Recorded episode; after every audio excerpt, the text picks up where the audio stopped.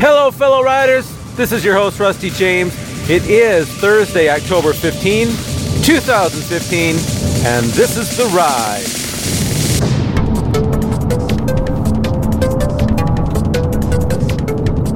Ride. Good morning, everybody.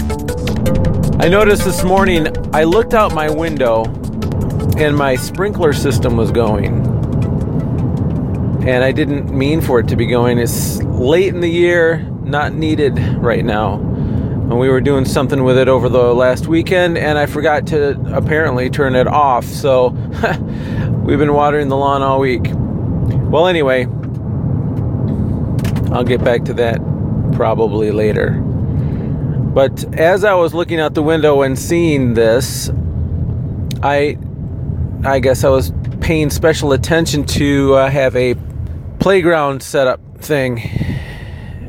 You know, one of those wooden swing sets with a play area in it, like a little castle thing. And, you know, I knew that it was, well, I'll just say this. When we first looked at the house, I, I the first time I saw it, I thought, man, that looks kind of rickety and not put together very well.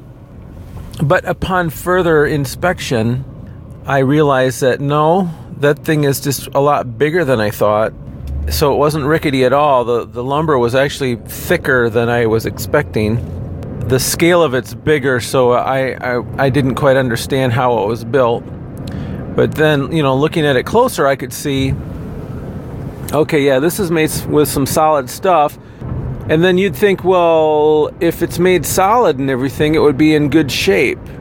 But the reason it looked in, uh, rickety to me and not strong and not solid and not square and plumb is because it was built on sand.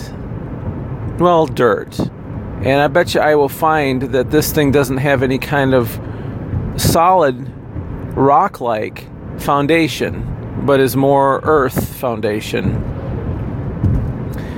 And surrounding it is a bunch of sand, you know, playground sand, which the wind of time has eroded in places.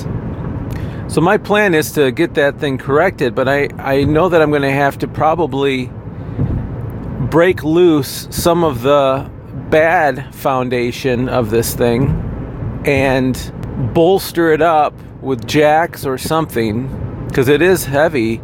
It's solid, thick, heavy wood. So I'm going to have to have something help me raise it and get it to a proper place. And then I have to lay a foundation. So there's a couple of stories in the Word of God that talk about building on the sand or building on a strong foundation. One's in Matthew seven. And the other's in Luke. I forget the chapter. But if you look up Building on the Rock, you'll find it. And it's a great picture for us. Always has been, always will be a great picture for us to consider. What are we building our life on? Now, I'm going through a period of time right now where my work is really spinning up and really getting energetic is a good word. Because it's not tough, but there's just a lot that needs to be taking place in a short amount of time. And I do like that. It's not excessive, so it's good. But it causes me to remember that it's really easy to f- place your foundation of your life on your career, what you do for your paycheck. But I found in the last year that that is not as strong of a foundation as one might think. It's shifting sand, is what it is. And things in the economy can change in such a way that what you thought was solid and firm falls away and gets blown away by the wind of change. And if you're not careful, it could really take the wind out of your sails and blow you around. I'm trying to use all the wind metaphors I can possibly muster, bluster. It could blow you off course. The other day we were talking about having your trajectory of your life be set. Not that it's always doing the same thing, but that it's always following the same voice. and different seasons of your life, that voice can direct you in different ways. But it always keeps you on the narrow road. So what are some of the other things that might be foundational or, or that we think is f- foundational that maybe isn't? How about a relationship? I define my life based on that person. Well, that's a problem right there. Because if person isn't steady, not guaranteed steady, you may find a good one. You may be married to the right one, and, well, let me put it this way. If you're married, that is the right one. You have selected. You have selected. Every married couple knows that there are days that you recognize that your spouse is not as perfect as you maybe thought on your wedding day or whatever. But that's okay.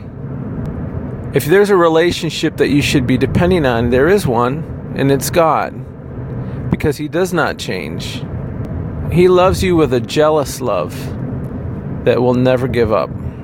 But if you're resting on human relationships to define you, to foundation you, that's that's kind of dangerous. That is dangerous. You'll be disappointed. Let's just put it that way.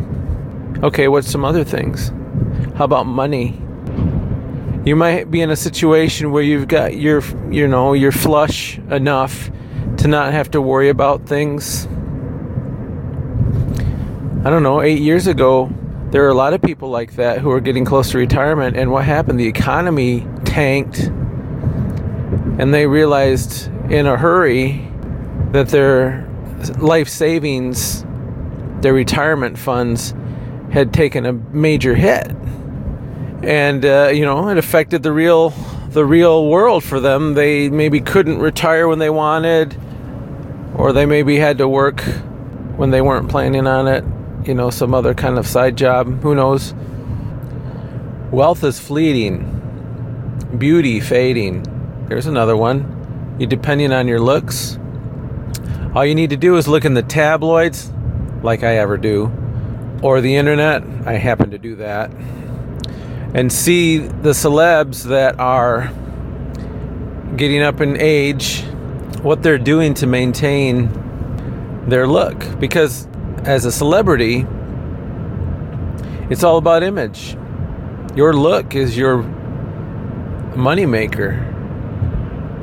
Well, beauty fades, but we need to be living on the rock. Let's be living on the rock. Okay, so what does that mean? We recognize that some of these foundational things that people live by just are not strong enough a foundation. They change too much. They might be a great foundation for the moment. And I mean, I can say that. Yeah, if you're if you're if you got a ton of cash, you might not need to worry about, you know, where your food's coming from today, where your clothes and housing are coming from today. And I think that a lot of people maybe do that. They rest on what they have today, and they don't think about what could happen tomorrow. And God's here letting us know with a gentle voice, I'm here today. It would be good if you were to count on me. How do I know He's saying that to you today, right now? Because He says, seek first the kingdom, and all these things will be added unto you. Now, we always think about that, maybe that scripture, when we're lacking something. So, you know, we're saying, okay, well, seek the kingdom, and then all these things that you're lacking, you'll get it, because God knows what you need. Well, dare I say that God still knows what you need, even when you don't feel like you're lacking today. In other words, God knows what you need, and what you need is Him. That's all you need. You need Him. Because if you got Him, He will supply your needs. I mean, it's really simple. The gospel is simple. Cast your cares on him, and he will take care of you. The problem that we have so much is that we've got a lot of things figured out. We got our finances figured out. We got our housing figured out, maybe. Clothing, check. Food, check. Got a decent two cars in the garage, check. Got a decent job or job and a half, check. We got two and three quarters kids, check. A dog and a cat, check. A bank account that lets us go out to eat a couple times a week if we want, check, check. Go out to the movies every once in a while, feed our head with a bunch of F-bombs, check. Everything is riding along happy. Check, check, check, check. Where's God in all this? You don't need him. I got all these checks. Boom, boom, boom, boom, boom, boom, boom, boom, boom. Checks, checks them all. Where's God? We don't need him. Well, there's a day that people will come to when they need him. And it's better to have established a relationship with him before that time. And as soon as you establish that relationship with him, you're going to start realizing that you need him no matter how full your check boxes are. You need him. We all need him. In fact, the more you're checked up, the more you need him. Why do I say that? Because when we think we're operating and controlling our world and got everything under control and every checkbox is filled except his, and he's not really a box. We shouldn't treat him like a, a checkbox. He's the paper. He's the whole sheet. He's the whole thing. We're not gonna, we're not going to put him into a cube. But the but we need him even more when we don't think we need him. Why?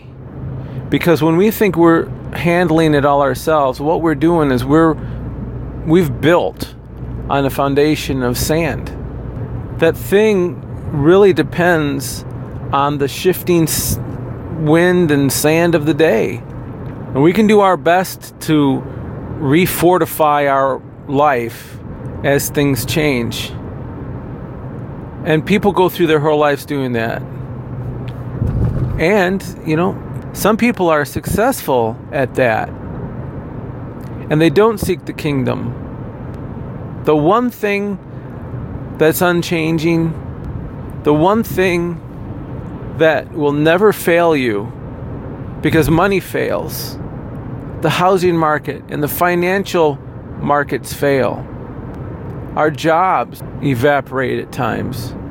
And relationships, if I didn't say it just a second ago, they do fail. Especially if they're not recognizing the rock.